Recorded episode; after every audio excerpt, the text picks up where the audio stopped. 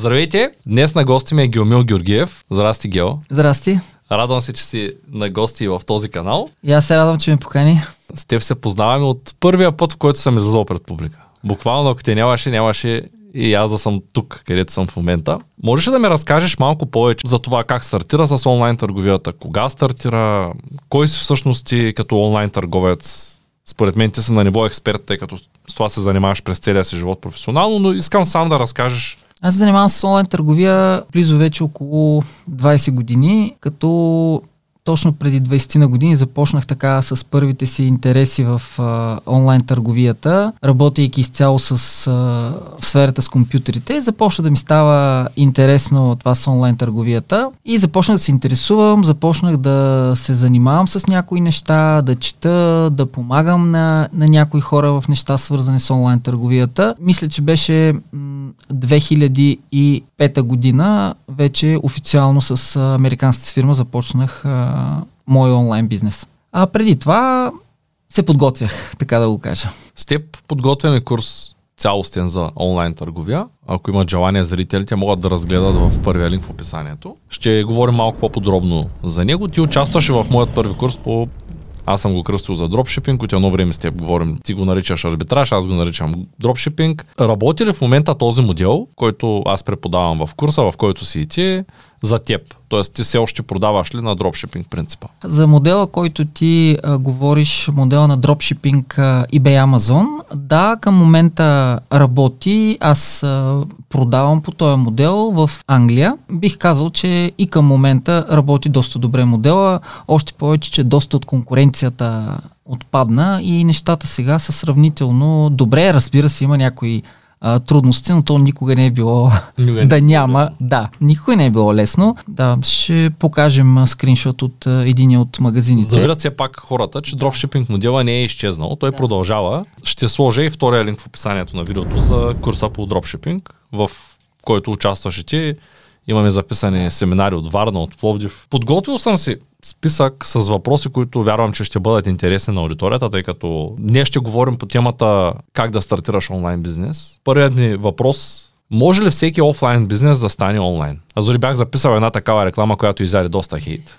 Като да. казах, премести си бизнес, лекари за болекари. Всъщност, може би всеки може да има онлайн присъствие, но според теб може ли всеки да има онлайн бизнес? Разбира се, че не всеки може да има онлайн бизнес, но, но трябва трябва под каквато и да е форма, дори да не го наречем онлайн бизнес, да е присъствие в а, онлайн пространството е задължително към момента, защото ти виждаш, че а, всички хора без значение от а, професия, образование, възраст на практика са в онлайн пространството. Ако ние ги търсим като клиенти, разбира се, трябва да сме там, където са клиентите, съответно в онлайн пространството.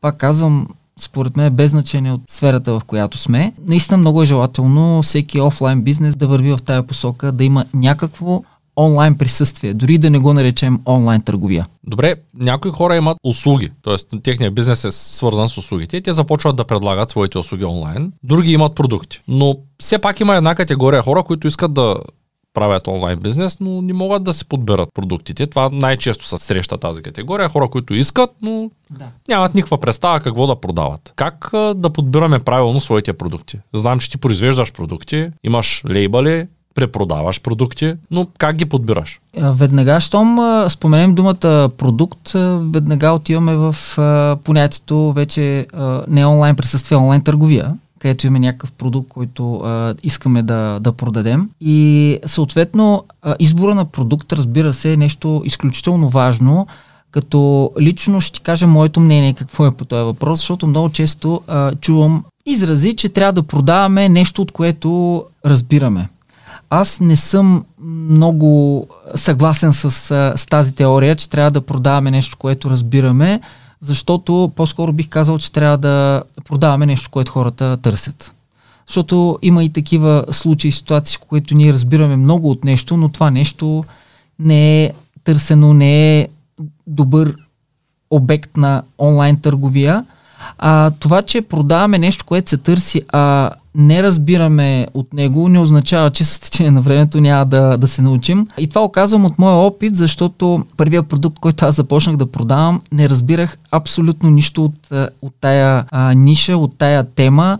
но просто математически така бях навързал нещата, че това е добър продукт, че има доста голямо търсене, че има малко предлагане и с течение на времето, естествено, само за няколко години научих много добре за какво става дума и бих казал, че вече а, този продукт ми е как да кажа така, знам всичко за него. Тайна ли е първият ти продукт? По-скоро а, няма да го спомена точно какъв е, но, но е в а, сферата на домашните любимци. Разкажи някоя интересна история, да кажем тая с най-бързата ти продажба. Може би зрителите тук не знаят за нея. Коя е най-бързата онлайн продажба от Селистра? Най-вероятно много от тях знаят, защото ние сме разказвали много пъти на различни курсове и събития, но да, действително имаш един такъв много интересен, той е буквално куриозен случай с а, бърза доставка, която беше в рамките на може би, да речем от порядъка на 3-5 минути след като клиента беше поръчал, той получи продукта си, като Говоря, че клиента се намираше в Штатите, беше американец, продукта беше в Штатите, аз си бях в Силистра, но така се стекоха нещата, че клиента получи продукта си след между 3 и 5 минути от завършването на поръчката. Можеш ли да разкажеш малко по-подробно, защото сега някой ще каже, това не е възможно. Оказа се така, че една жена искаше да поръча продукт, и, но много бързаше, защото бил подарък. И в а, разговора ни в лайв чат с нея, защото аз в сайта имах лайв чат, аз я попитах какъв цвят продукт иска и къде се намира, за да преценя от кой склад може да стигне най-бързо до нея, защото тя бързаше. И когато тя ми каза местоположението, в което живее, зип кода си, оказа се, че това е точно зип кода на склада, с който аз работя. И се свързах веднага с склада, защото това беше края на работния ден – Попитах а, човека от склада дали този продукт го има наличен. Той каза, че го има, но затваря склада и аз го помолих просто да изчака за малко. И когато му казах адреса, и той каза, че това е къщата на ъгъла зад склада. И, и каза, че ще подготви продукта в колата си и сега като си тръгва, ще мине и ще го остави на клиентката. Ако тя не е направила поръчка, на другия ден ще си го върне. И по време на този разговор, всъщност, клиентката поръча, продукта вече беше в колата му и той каза, сега тръгвам, сега ще го оставя. И само след няколко минути, докато все още си пишехме с клиентката, тя ми каза да изчака малко, защото някой звъни на вратата и всъщност това беше а, човека от склада, който и достави продукта и тя просто не можеше да възприеме какво точно се случва и, и как този продукт е пристигнал при нея толкова бързо. Наистина беше изключително куриозна такава ситуация и просто се замислих какво и какви предимства ни дава онлайн търговията, как аз, човек на другия край на света, продадох нещо на американка, която го получи след 5 минути и как буквално тая глобализация, как света става като едно малко село с помощта на онлайн пространството, нали, наистина беше уникално. Това е наистина много интересна история, която всеки път е интересно, като я разказваш. Обеден съм, че голямата част от публиката тук обаче не я знае. Защото не всички са в курсовите, не всички са в канала по онлайн търговия. Ако някой иска да го последва, третия линк в описанието на видеото, дарете един палец нагоре, а, напишете онлайн като коментар, за да помогнете на алгоритъма да достигне това видео до максимално много хора. Нека да поговорим малко за различните модели, тъй като започнахме с дропшипинга и арбитража. Ти разказа за продажбата от собствен склад, която е най-бързата в твоята кариера. Какви други модели има, които на теб през годините са ти допаднали? Аз знам, че ти си пробвал всичко в онлайн търговията, което може да се пробва. Ами да, а, на практика е така, а, понеже от доста време съм в онлайн търговията, нещата в онлайн търговията не стоят на едно место, нали, те се променят, излизат различни а, бизнес модели и аз наистина в течение на времето, опитвайки се да се приспособявам, а, съм а, тествал доста онлайн модели, дори бих казал и сега а, практикувам доста онлайн модели, но за хората, които ще решат да участват в този курс, е важно да знаят, че един от смисъла на курса е да а, могат те да определят своя бизнес модел. Нали, това, което е тяхното да преценят. И, и там ще разгледаме различните бизнес модели, като а, така наречения класически дропшипинг, а, модела на онлайн арбитража, модела за продаване в а, собствен сайт, модел на продаване в маркетплейс платформи, дори в продаване в социалните мрежи, а, модел на м, FBA FBM, продажба с собствен продукт, продажба с а, продукт, който нямаме наличен. И има доста различни бизнес модели. Сега сещам и за още един интересен бизнес модел, ритейл, арбитраж. Нали? Моделите са доста и просто всеки а, трябва да а, може да прецени кое е неговото, защото просто има различни типове хора. Някои предпочитат а, нещо да се случи по-бързо, а, по-бързо започнат да печелят, но пък да не е чак толкова устойчиво, не държат да е толкова устойчиво. Има хора, които предпочитат а, и са по-търпеливи и биха искали да е някакъв по-устойчив бизнес модел, знаеки, че всъщност ще започнат да печелят малко по-късно. Така че това много зависи от, дори бих казал от характера на човека, кой бизнес модел ще, ще избере. Забелязвам, че младите избират модели, които както се казва, ако може от утре да започнат да печелят, не ги интересува какво ще стане примерно след една година, но за тях е важно утре да, да продават. Той затова и дропшипинга започна да става много популярен от Точно преди. Да. Ние се запознахме покрай него да. с теб и до ден днешен е топ. Идват, само че той привлича друг тип хора. Тъй като ние в българска образователна кибернетика искаме да научим хората, че най-доброто, което могат да направят за себе си е да започнат да мислят дългосрочно. Точно така. Но пък дропшипинг бизнес модела е бил началото на, на кариерата на много от нас. Да. До преди, само до преди няколко месеца аз също продавах много mm-hmm. в eBay и в Amazon. До преди година пък имах и даже такъв, такава услуга, която да дропшипинг в Amazon, който беше изключително неустойчив и става все по-неустойчив с времето. Да, дропшипинга в eBay върви, но ако си млад, нямаш жена, нямаш деца и можеш да си позволиш някой път да изкараш така 3-4 месеца, докато ти тръгне новия магазин, е окей. Okay. Но ако искаш да направиш така, че всяка следваща година от бизнеса да изкарваш повече пари, определено това не е добрия начин. Да. И аз не го препоръчвам на всеки, който иска дългосрочно да се развива. Така е, да, но от друга гледна точка пък това е бизнес модел, който на практика никога няма да, да умре, защото това просто е търговия разликата от стандартната търговия е, че при стандартната търговия ти купуваш нещо и след това го продаваш, докато тук е точно обратното. Първо продаваш нещо и след това го купуваш, но това не го прави по-различно. Това си е търговия, а търговия винаги е имало и винаги ще има. А, дали формата ще е такава каквато е сега, дали някои неща ще се променят, а, но, но винаги ще бъде като бизнес модел, винаги ще съществува. Може би най-важният въпрос, който трябва да ти задам тук е, тъй като аз го гледам от гледна точка на човек, който с години се занимава с тези модели, арбитраж, дропшипинг, ние ги нахвърляхме тук така в пространство, но какво всъщност е дропшипингът, което ти наричаш арбитраж като модел? Тоест какво представлява този модел? Първо продаване, после купуване. С прости думи, ако трябва да обясним какво е а, дропшипинга, това е да продаваме стока, с която не разполагаме но която знаем, че при продажба имаме откъде да, да купим. На практика това е с а, прости думи дропшипинг. И вече има различни а, разновидности и модели на, на дропшипинга. Ние му казваме класически дропшипинг, онлайн арбитраж, като в а, различните модели а, вземаме стоката от а, определени саплайери нали, или доставчици. В други случаи купуваме стоката от различни маркетплейси, където знаем, че има. С две думи казано, продаваме стока, с която в момента не разполагаме. И това е дропшипинга всъщност. Защо е важно да си изберем пазар? Тъй като много хора, когато стартират, започват да...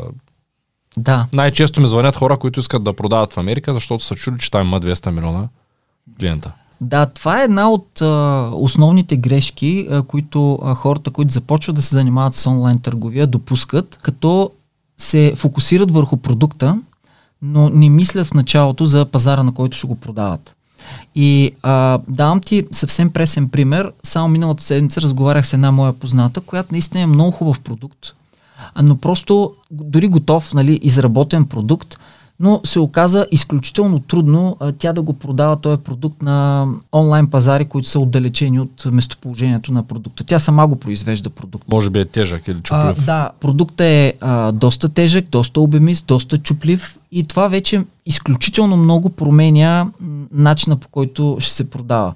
Защото самия факт, че повечето куриерски фирми таксуват на обемно тегло, означава, че това нещо ще струва много и в някои случаи дори повече, отколкото а, е самия продукт.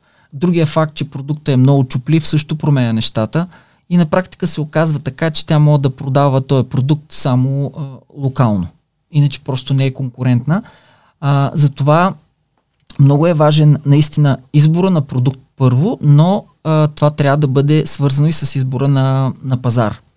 А, вече избора на, на пазара определя това дали ще може да го продаваме този продукт или не. Имам в предвид, че ако да речем правиме дропшипинг на територията на UK, трябва да направим така, че продуктите, които, с които разполагаме и изпращаме да са в UK. Ако са някакви малки продукти, можем да ги продаваме и на друг пазар, но това е изключително важно и трябва много сериозно да се, да се обмисли. Другото е обема на, на пазарите. Нали, някой казва, аз ще продавам в, в България, даде обаче конкретно за този продукт аудиторията и потенциалните клиенти в България са много малко и в този случай човек трябва да се насочи към някой малко по-голям пазар, ако иска повече клиенти. Така че пазар е изключително важен, но той е много важен и от гледна точка, може би и за това трябва да се поговори в курса, от гледна точка на счетоводство, на легализиране на, на бизнеса. Защото много е а, трудно с, примерно, бизнес в България да, да продаваш, да речем, в Англия поради определени обстоятелства. Трудно е с бизнес в Англия да продаваш в а, Штатите. Има много разновидности и, и особености, които наистина трябва да се а, обмислят предварително. Истината е, че в а, моята практика съм забелязал как хората си мислят, че като се направят фирма в Америка, може би ние ги подведахме малко в миналото, като говорехме за американски фирми, английски фирми, български фирми. На всеки един от семинарите четвъртия линк в описанието на видеото безплатно обучение с стари семинари, в които говорим за тези неща. Малко ги подведахме, че е много лесно. После доста хора ми писаха, че имат фирма в Америка и не знаят какво да правят, че не знаят как да се подадат данъчната декларация, че са си изпратили червения паспорт в АРС и никой не им го е върнал, че са им върнали документите и не са им признали данъка. Дори на мен ми се случи миналата година, ти помниш, че да. платих данък и не го отчетаха. И после добре, че агента беше добър, че звъня там те, те се оказаха във Франция, тия хора, през които плащам, че те звъняха до Америка, АРС-а нямат никакъв шанс да ми вдигнат по телефона, звъня, чакам с часове. Ние имаме отделен курс за бизнес планиране дори в, в българска образователна кибернетика, точно за това. А, хората да планират нещата, които правят, а не да ги правят и после да мислят какво ще правят с тях. Защото отварянето на фирма в Англия може да отнема един ден. Обаче, ако ти не знаеш за какво ти е, и ако не знаеш какво ще я правиш после тая фирма, няма никакъв смисъл от нея. И в тая връзка съветвам хората да влязат четвъртия линк безплатно, да погледнат малко повече за фирмите, за фирмите, за счетоводството и да не си мислят, че отварянето на фирма им носи дивиденд. Отварянето на фирма им носи разход и ангажимент.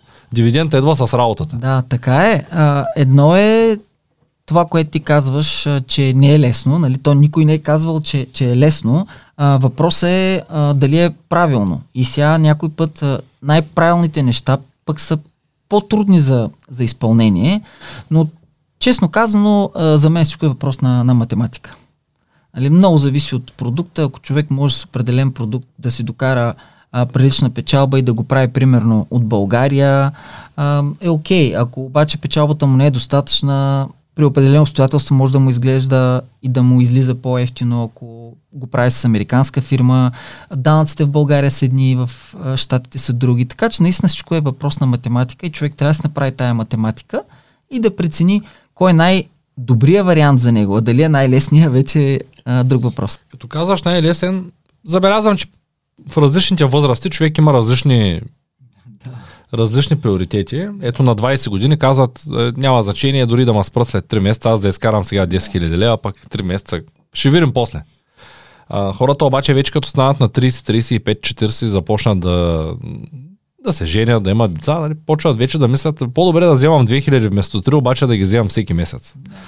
И в тая връзка аз мисля, че дропшипинга е много добър бизнес за старт.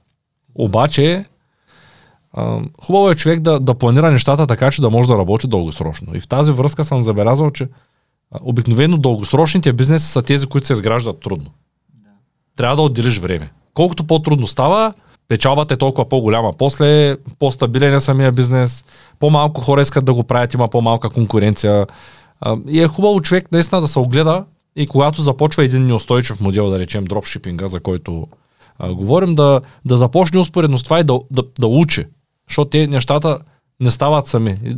Ето ти имаш опит, това е което искам наистина да попитам, имаш опит в създаването на собствени продукти, собствени брандове. А дори в момента правиш пък по поръчка някакви неща. Да. Продаваш ги с реклама в Facebook, продаваш в Etsy, продаваш в Amazon. Не знам в Amazon продаваш все още или вече там? Да, да, но буквално мога да кажа, че там съм така на, на спиране поради много обстоятелства. Аз съм преценил, че има по-удачни към момента бизнес модели и места, на които мога да, да продавам, така че а, може би към този момент Амазон ми е последната така, последния приоритет. Всъщност, когато се запознахме с теб, ти с Амазон имаше много проблеми и беше на загуба. Да, да. Ти беше тотално, завинаги беше само на загуба. Да, точно така После беше. почна да продаваш известно време. Сега, скоро като говорихме, ми сподели, че 50% от, от оборота е за такси в Амазон. Грубо, като да, го сметнеш. Грубо е договор, така. И аз тая тенденция я виждам отдавна. И това, това искам да го кажа за хората, които наистина искат да се занимават дългосрочно с онлайн търговия. eBay, колкото и да е малък като пазарен дял, е по-подходящ за повечето търговци за старт, отколкото Амазон. Често ме питат за, често ме питат за Амазон, няма ли да правиш обучение. Амазон е, Амазон е комунизъм. Амазон, ако някога някой пусне добър продукт, или китайците ще го унищожат, ще почнат да му оставят негативни ревюта и ще пуснат реплика на продукта. Или Amazon ще го произведе в Amazon Basic и ще го наведе там най-отгоре и ще го декласира и вашия продукт ще отиде на последната страница. Дори и да успеете да пробиете, то е време, но ти си успявал много пъти да вкараш продукти там по едно време обувалка продаваш. Продаваш ли Да, още? не. С обувалките какво стана? Можеш да разкажеш? Просто дай някакъв пример, нали? Да, е така ами- вадим от стоте продукта, дето си ги Да, пуснал един. да.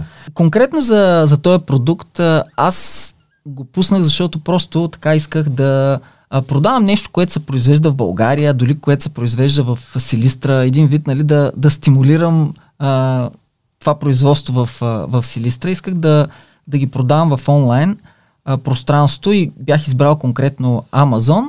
И наистина това беше един продукт, който така съвсем не ангажиращ, но, но пък добър продукт от гледна точка на чековете, по които аз нали, си избирам да речем как да продавам продукт, защото беше а, нечуплив, а, беше сравнително малък, а, бързо се произвеждаше, нямаше някакви особености и а, за моя изненада аз не смятах, че, че може да тръгне добре този продукт, но, но го бях избрал да е продукт в ниша, в която няма някакъв изявен бранд.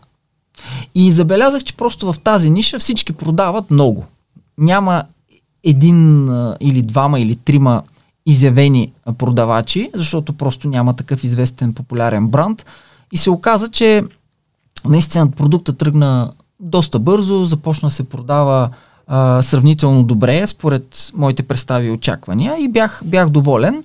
А, проблема там беше, че просто в един момент а, фабриката, която го произвеждаше, а, отказа да произвежда и казаха, че капацитета им е да произвеждат максимум 200 броя на месец, защото един единствен човек в България можел да произведе този продукт.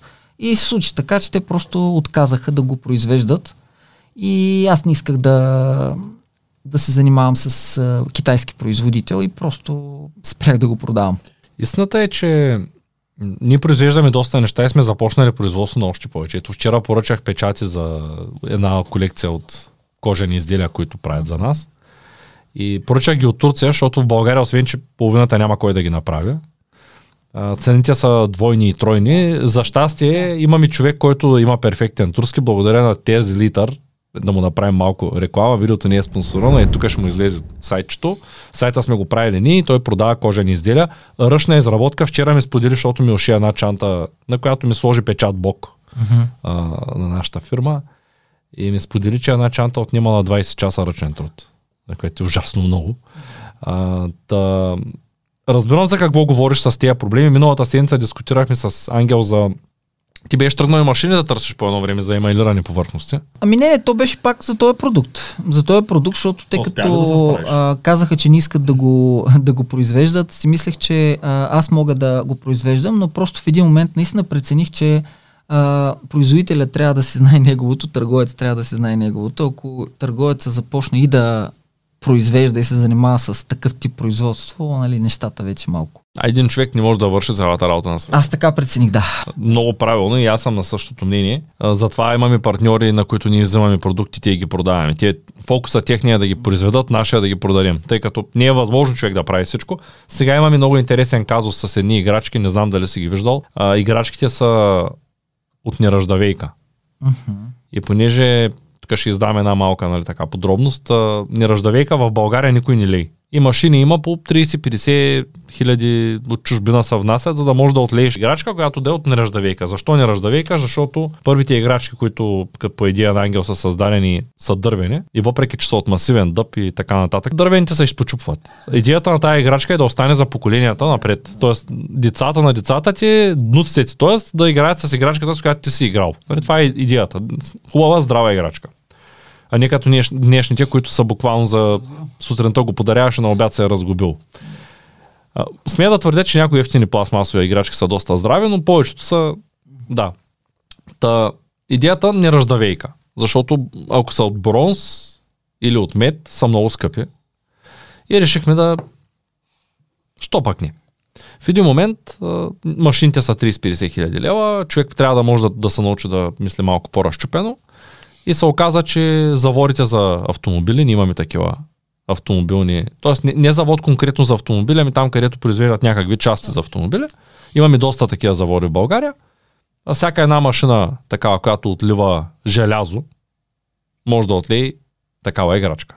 И се оказа, че ние като да няма машини. Тоест, човек като тръгне да търси път, винаги го намира. Ето ти беше намерил машини, някакъв човек там от някъде втора употреба, щеш да ги купиш, щеш да ги подкараш. Най-вероятно щеш да произведеш каквото ти трябва, обаче щеш да ти отиде другата половина от бизнеса. Да, може би така, се, така е станало по-добре, че не се случиха нещата там. Сега не съжалявам.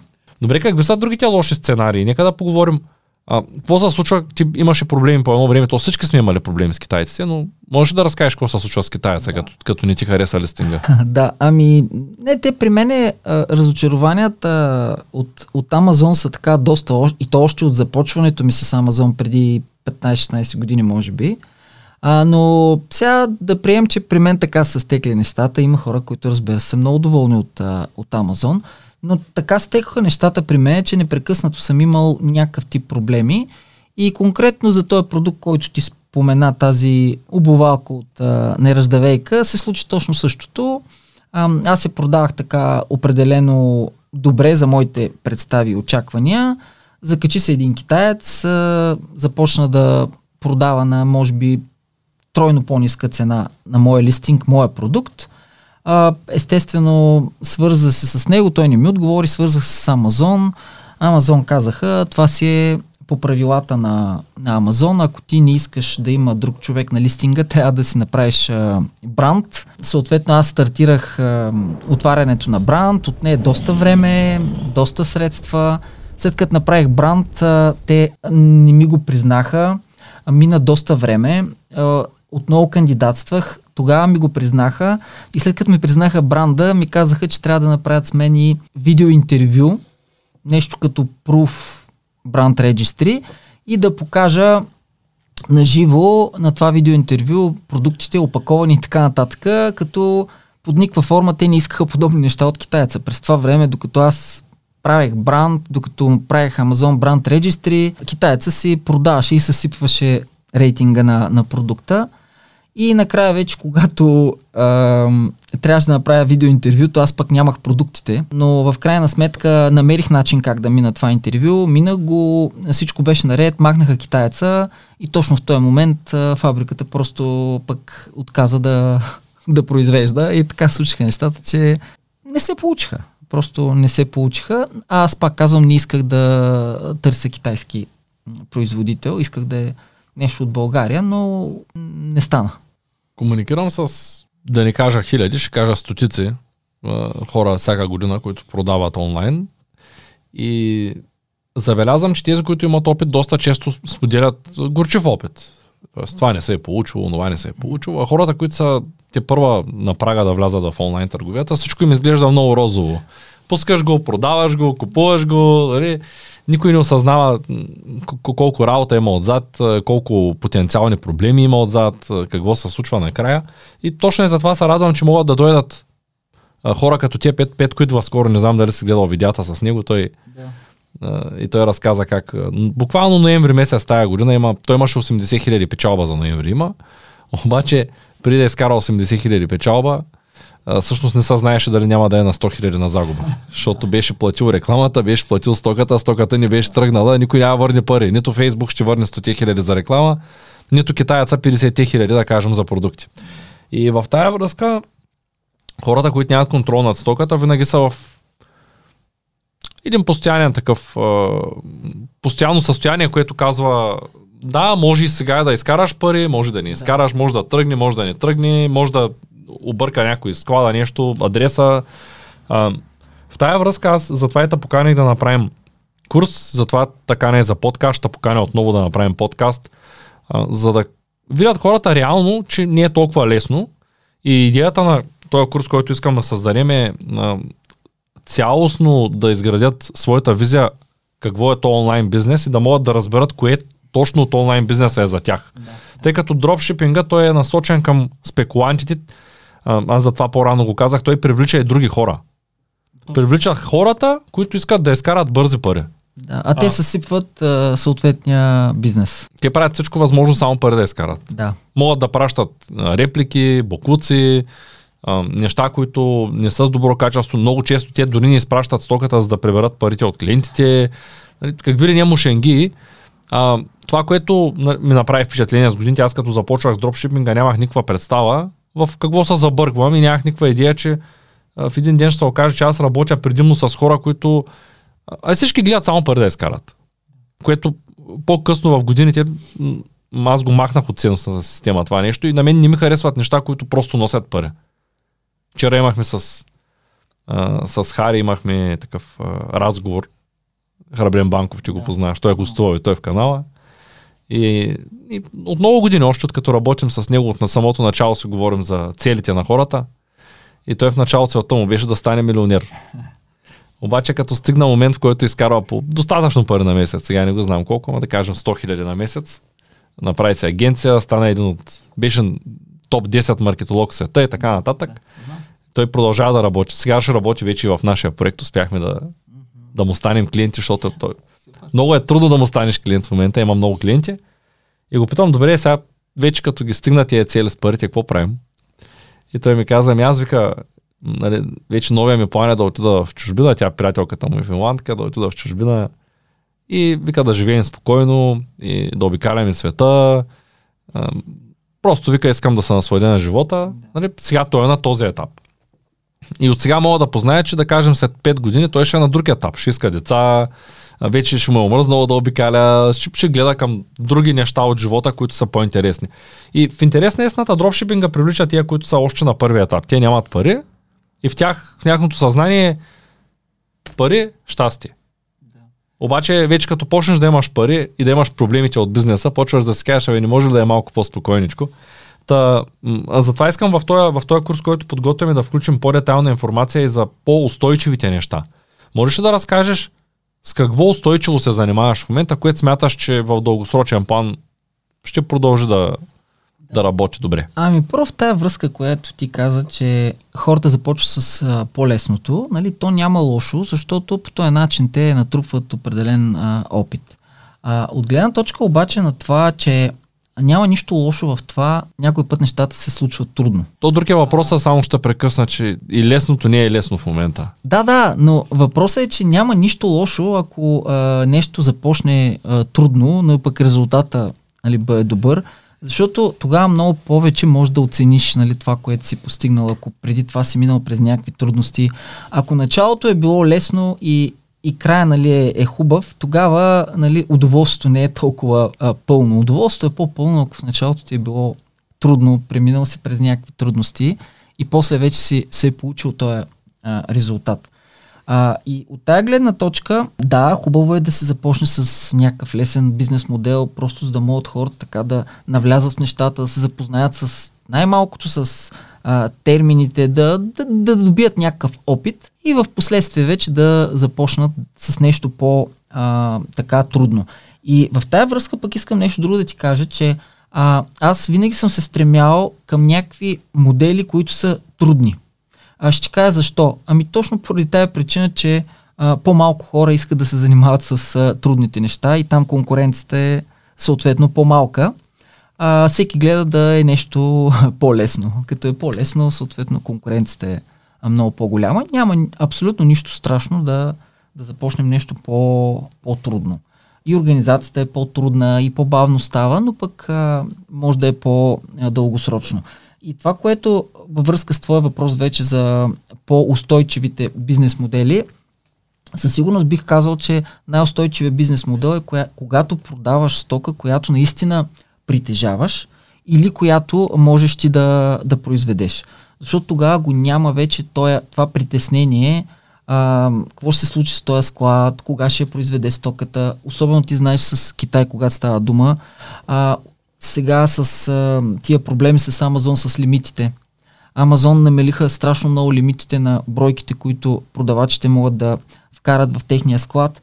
И когато представи си приближава китайската коледа, а, китайската нова година и ти знаеш, че 3 месеца в Китай няма да работят, нямаш тази стока, не можеш да вкараш достатъчно и става една такава... Почваш да търсиш междинни да, складове. Точно така.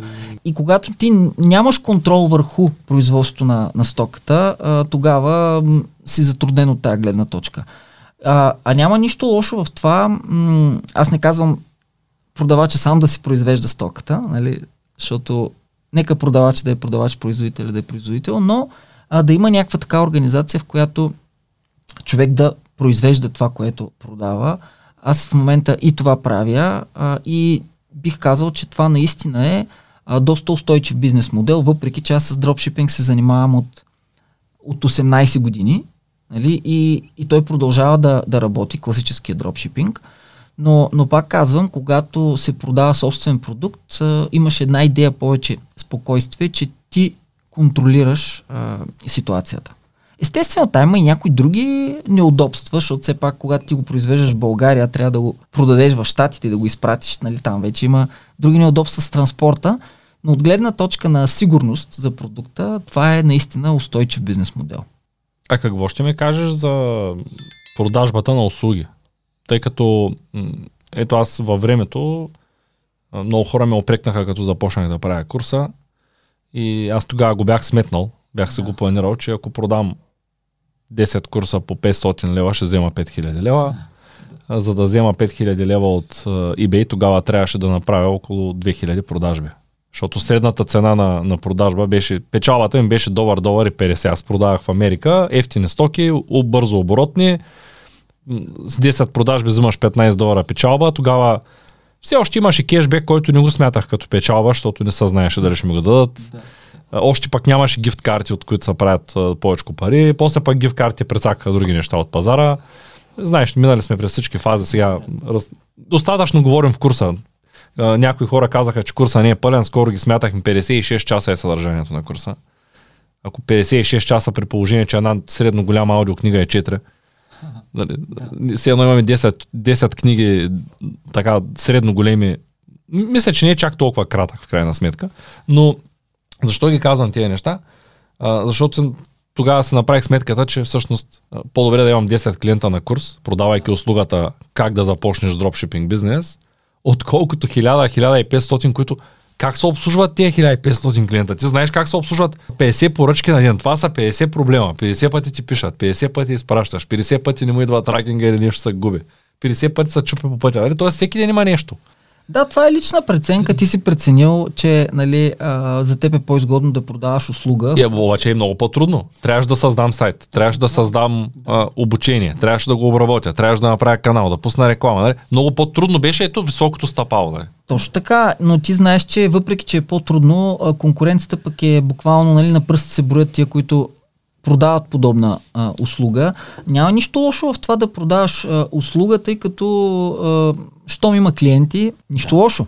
Особено ако можеш да ги научиш, даже и да я валидираш. Аз много са кефя тук, че в момента в подкаста ти може би се забелязал, ако, си, ако ти останало време да го прегледаш, че идват а, хора от нашата компания, които са успели в една или друга област, а, партньори, приятели, хора, които сме работили през годините. Ето Храбрен, с който работя от 7-8 години. Петко, който е дропшипър, с който работим от години. Ти с който работим от ден едно, в който започнах дропшипинга.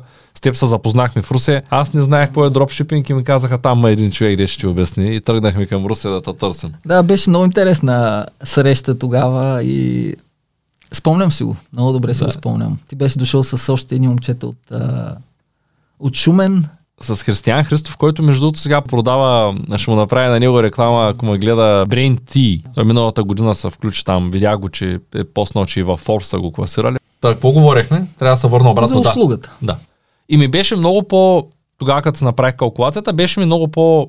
м, добре, вместо да се чудя как да обслужвам 5-10 хиляди клиента, да наемам персонал и за да мога да изкарам а, добри пари, да ги комбинирам и валидацията от продажбите да я принеса в обучението. А, нещо много интересно, пък аз сега продавам нещо, което а, кръстоска между двете. Значи то е хем услуга, хем клиента получава физическия продукт. Значи това, това също... Физическа услуга. Ми, така да го наречем, да. Защото буквално е услуга. Нали? Аз не продавам продукт, защото клиента не може да види на сайта продукта, който ще получи. За мен това е услуга, но той получава физически продукт. Значи и това го има, нали? Можеш да го кажеш или нещо сходно да кажеш? А, не искаш да споделиш. Не, аз ще кажа а, ключовата дума, в смисъл а, персонализиране. Нали, тоест, персонализира се нещо конкретно за, за клиента. Той не може да го види на сайта готово, да речем, с неговото име. Нали? Дам ти пример, все едно, а, както ти продаваше преди тениски. Да. Персонализирана тениска с а, името на, на клиента. На практика ти не продаваш тениска с определено име, ти продаваш услуга, разпечатване на, на името на клиента върху тениската. Нали? Това е услугата, която ти предлагаш, да разпечаташ нещо. И когато той си даде името, ти му пишеш името и той го получава като физически продукт. Но ти реално предлагаш. Е, това е Услугата много яко. разпечатване. Браво. Много яко. Да. Добре. Аз смея да твърдя, че в е, е, това видео съм вече в свои води, нали, защото тук идват хора, които са финансови консултанти, а, имотни а, по-големи фигури. И, и в един момент, нали, така, на, ние позабравихме малко онлайн търговията. Даже хората ми казват напоследък много често, ами ти в твоя канал няма нищо за онлайн вече. Ами ние почнахме да генерализираме нещата и да говорим за търговия, защото всъщност то е важна търговската част. А вече а, в онлайн търговия онлайн е прилагателното. Дали, там а, за нас е важно търговската част. Добре, а, ти какъв опит имаш с продажбата на услуги? Аз се спомням, че по едно време продаваше релаксираща музика. Продаваш ли Да, още такова да нещо? всъщност м- Или не имаше, е имаше лесно? един, един такъв а, момент, в който това беше много интересен а, продукт. Да, така ще я наречем, релаксираща музика, въпреки че то беше нещо съвсем а, различно, което се правеше с един запомнил. специализиран софтуер. Да, а, запознах се една американка, която всъщност а, ги правеше тези... Те бяха в MP3 формат. В MP3 формат и беше наистина изключително интересно за мене. А, и тя ми предложи съвместно да, да направим сайт и да ги продаваме а, тези неща. И това ми беше първият досек, нали, така с... А, по-скоро бих казал, че това е дигитален продукт. Нали? Не бих казал, че това е а, услуга. То си беше дигитален продукт и това ми беше първият така досек с дигитален продукт и ми изглеждаше като нещо а, много интересно, защото на практика ти си създал едно нещо веднъж и го може да го продаваш вече нали, неограничен брой пъти. И там интересното беше, че на практика печалбата при такъв продукт е 100%. Защото нали, ти веднъж си го произвел и, и да речем нищо а, очудващо по коледа да пуснеш примерно 85% отстъпка. Нали, може да си го позволи човек, да. защото продукта на практика 100% е а, печалбата. То това е хубавото при услугите.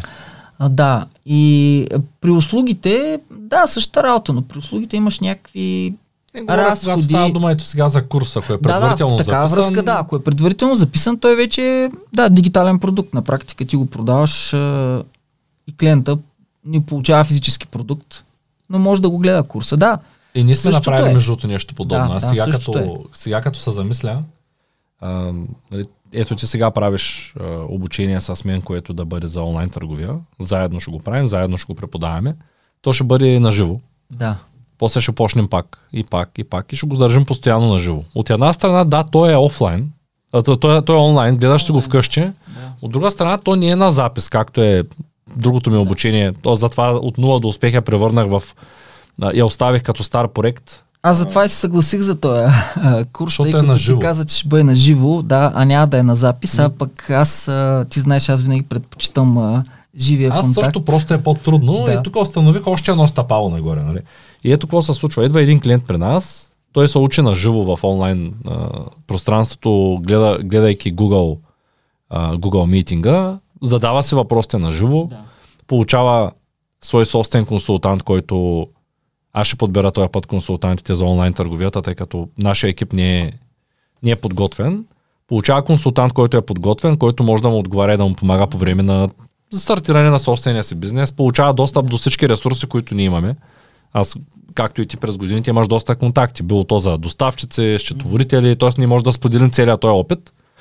После, най-вероятно ще направим семинар за всички, безплатен, ще се съберем. Ето сега, всеки месец в края на месеца, последните петък и събота, аз по-рано ти споделих, но ще го споделя и пред камера, започнахме една инициатива пак към компанията.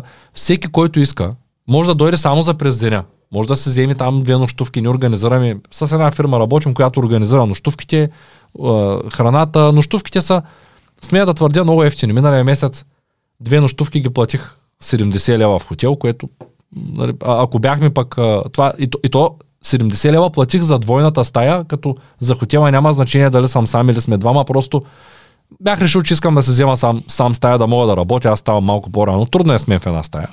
И, и на мен ми е трудно с някой. Този месец сме в обзор.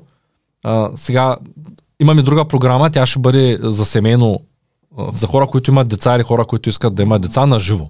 Другия месец в края ще дойде един топ експерт, който а, с нас организира той е седми дан по е, джиу-джитсу, той е 7-8 спорта, подготвя е специалните служби в България, в Штатите, ФБР, Интерпол подготвя, скоро се е пенсионирал. Всички ще разберат кой е. Другия месец в Смолен ще бъдем пак петък и събота последните. Пак е открита среща, пак идват хора, които са клиенти на компанията, наши хора, които работят, хора, които просто искат да навидят. И там ще има да кажем, аз съм чучелото другия месец, така сме решили. Помоли го да не ме щупва. Ще направи демонстрация по самозащита, съвсем така базова, в рамките на 1-2 часа за всички, да ги научи на основните, как да използваш енергията на противника. И мислим да правим такива неща. За курса по търговски умения, април месец имаме една седмица търговска на живо. От понеделник до петък е как живее търговеца, ставаш с търговеца, дишания. Нашите дишания, които ги правим, те са от Вимхов. Като ефект смея да твърдя, защото ти си от Art of Living, смея да твърдя, че резултата от Сударшен Крия и от Бастрика, като комбинация, е много сходен с дишанията на Вимхов, с малката разлика, че за да се научиш на Сударшен Крия, трябва да отидеш на курс. А, за да се научиш да правиш дишането на Вимхов е а, просто трябва да му прочетеш книгата или да я слушаш, което е, може да си го направиш в домашни условия. С, но със сигурност ефекта от дишането винаги е... Много е близък до, много е близък до бастриката. да, и, и много са кефе, че от понеделник до петък ще имаме търговски курс на живо. Идва цяла търговска седмица за търговци. Събота и неделя е пак отворено, който иска може да дойде с децата, да се разходим. Имаме програма игри за деца, разходка в планината и така. Та, това, което... Затова ти казвам, че нашия продукт не е точно услуга в момента виртуална, ами то е да, онлайн курс, Да. после ще направим семинар на живо, може после да направим седмица за търговци или уикенд за търговци.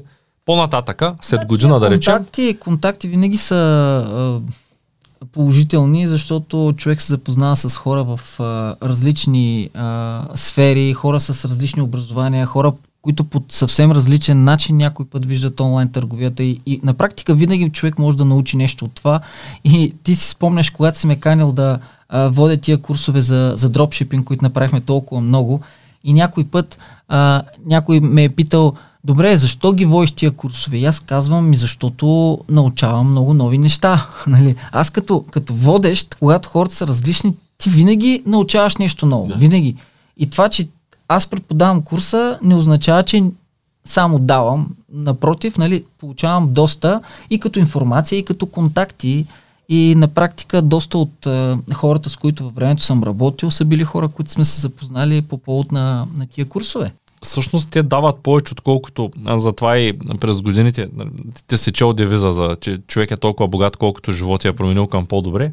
Това е истината. Ако ти помагаш на хората, то неминуемо рано или късно се връща. И, и когато те, те, зрителите не го знаят, но всъщност а, идва момента, в който идват хора, които ти си им помагал за нещо и те ти споделят неща, които си кажеш, а, гледайки работи, тук не съм ги знаел. Тоест, на мен много пъти по да са ми го сглобявали хората, които а, са ми клиенти. Да, а и много интересен е факта, че а, хората, когато са на такива места, а, всеки човек слуша, нали, ти преподаваш нещо, те слушат, обаче всеки в един момент а, си казва, хм, аз знам нещо, което обаче другите нали, не знаят.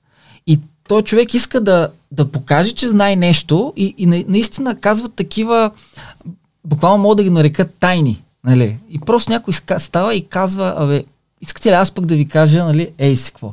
И наистина чувал съм много, много интересни а, неща, които са ми били много полезни и така просто от, а, от хора на, на курсовете при тия живи срещи. Да, и аз за това казвам, нашия продукт няма да бъде просто един онлайн курс, който хората ще дойдат, че гледат едни клипчета и се отиват. Ами той във времето се обогатява, затова искам да го... Курсовите ги ворим постоянно. Да. На теб ти го казах, ти се съгласи. Тоест, ако първото издание мине добре, ние ще направим второ. Първите хора от първото ще останат във второто. А, ако интереса се засили, ще направим трето после ще направим среща. И така създаваме една общност, която върви заедно във времето и тя се развива във времето. Да, да. А, добре, ами, тъй като мисля, че аз се зададах въпросите за онлайн а, бизнес и изчерпахме доста голяма част от тях. А, всеки може да се запознае с програмата, ако иска. А, скоро ще те поканя да говорим по темата дали човек т.е. как да прецени човек дали е готов за онлайн магазин. Мисля, че това ще бъде доста полезно. Това пак е част от курса. Да. А, благодаря ти много за гостуването. Аз също ти благодаря.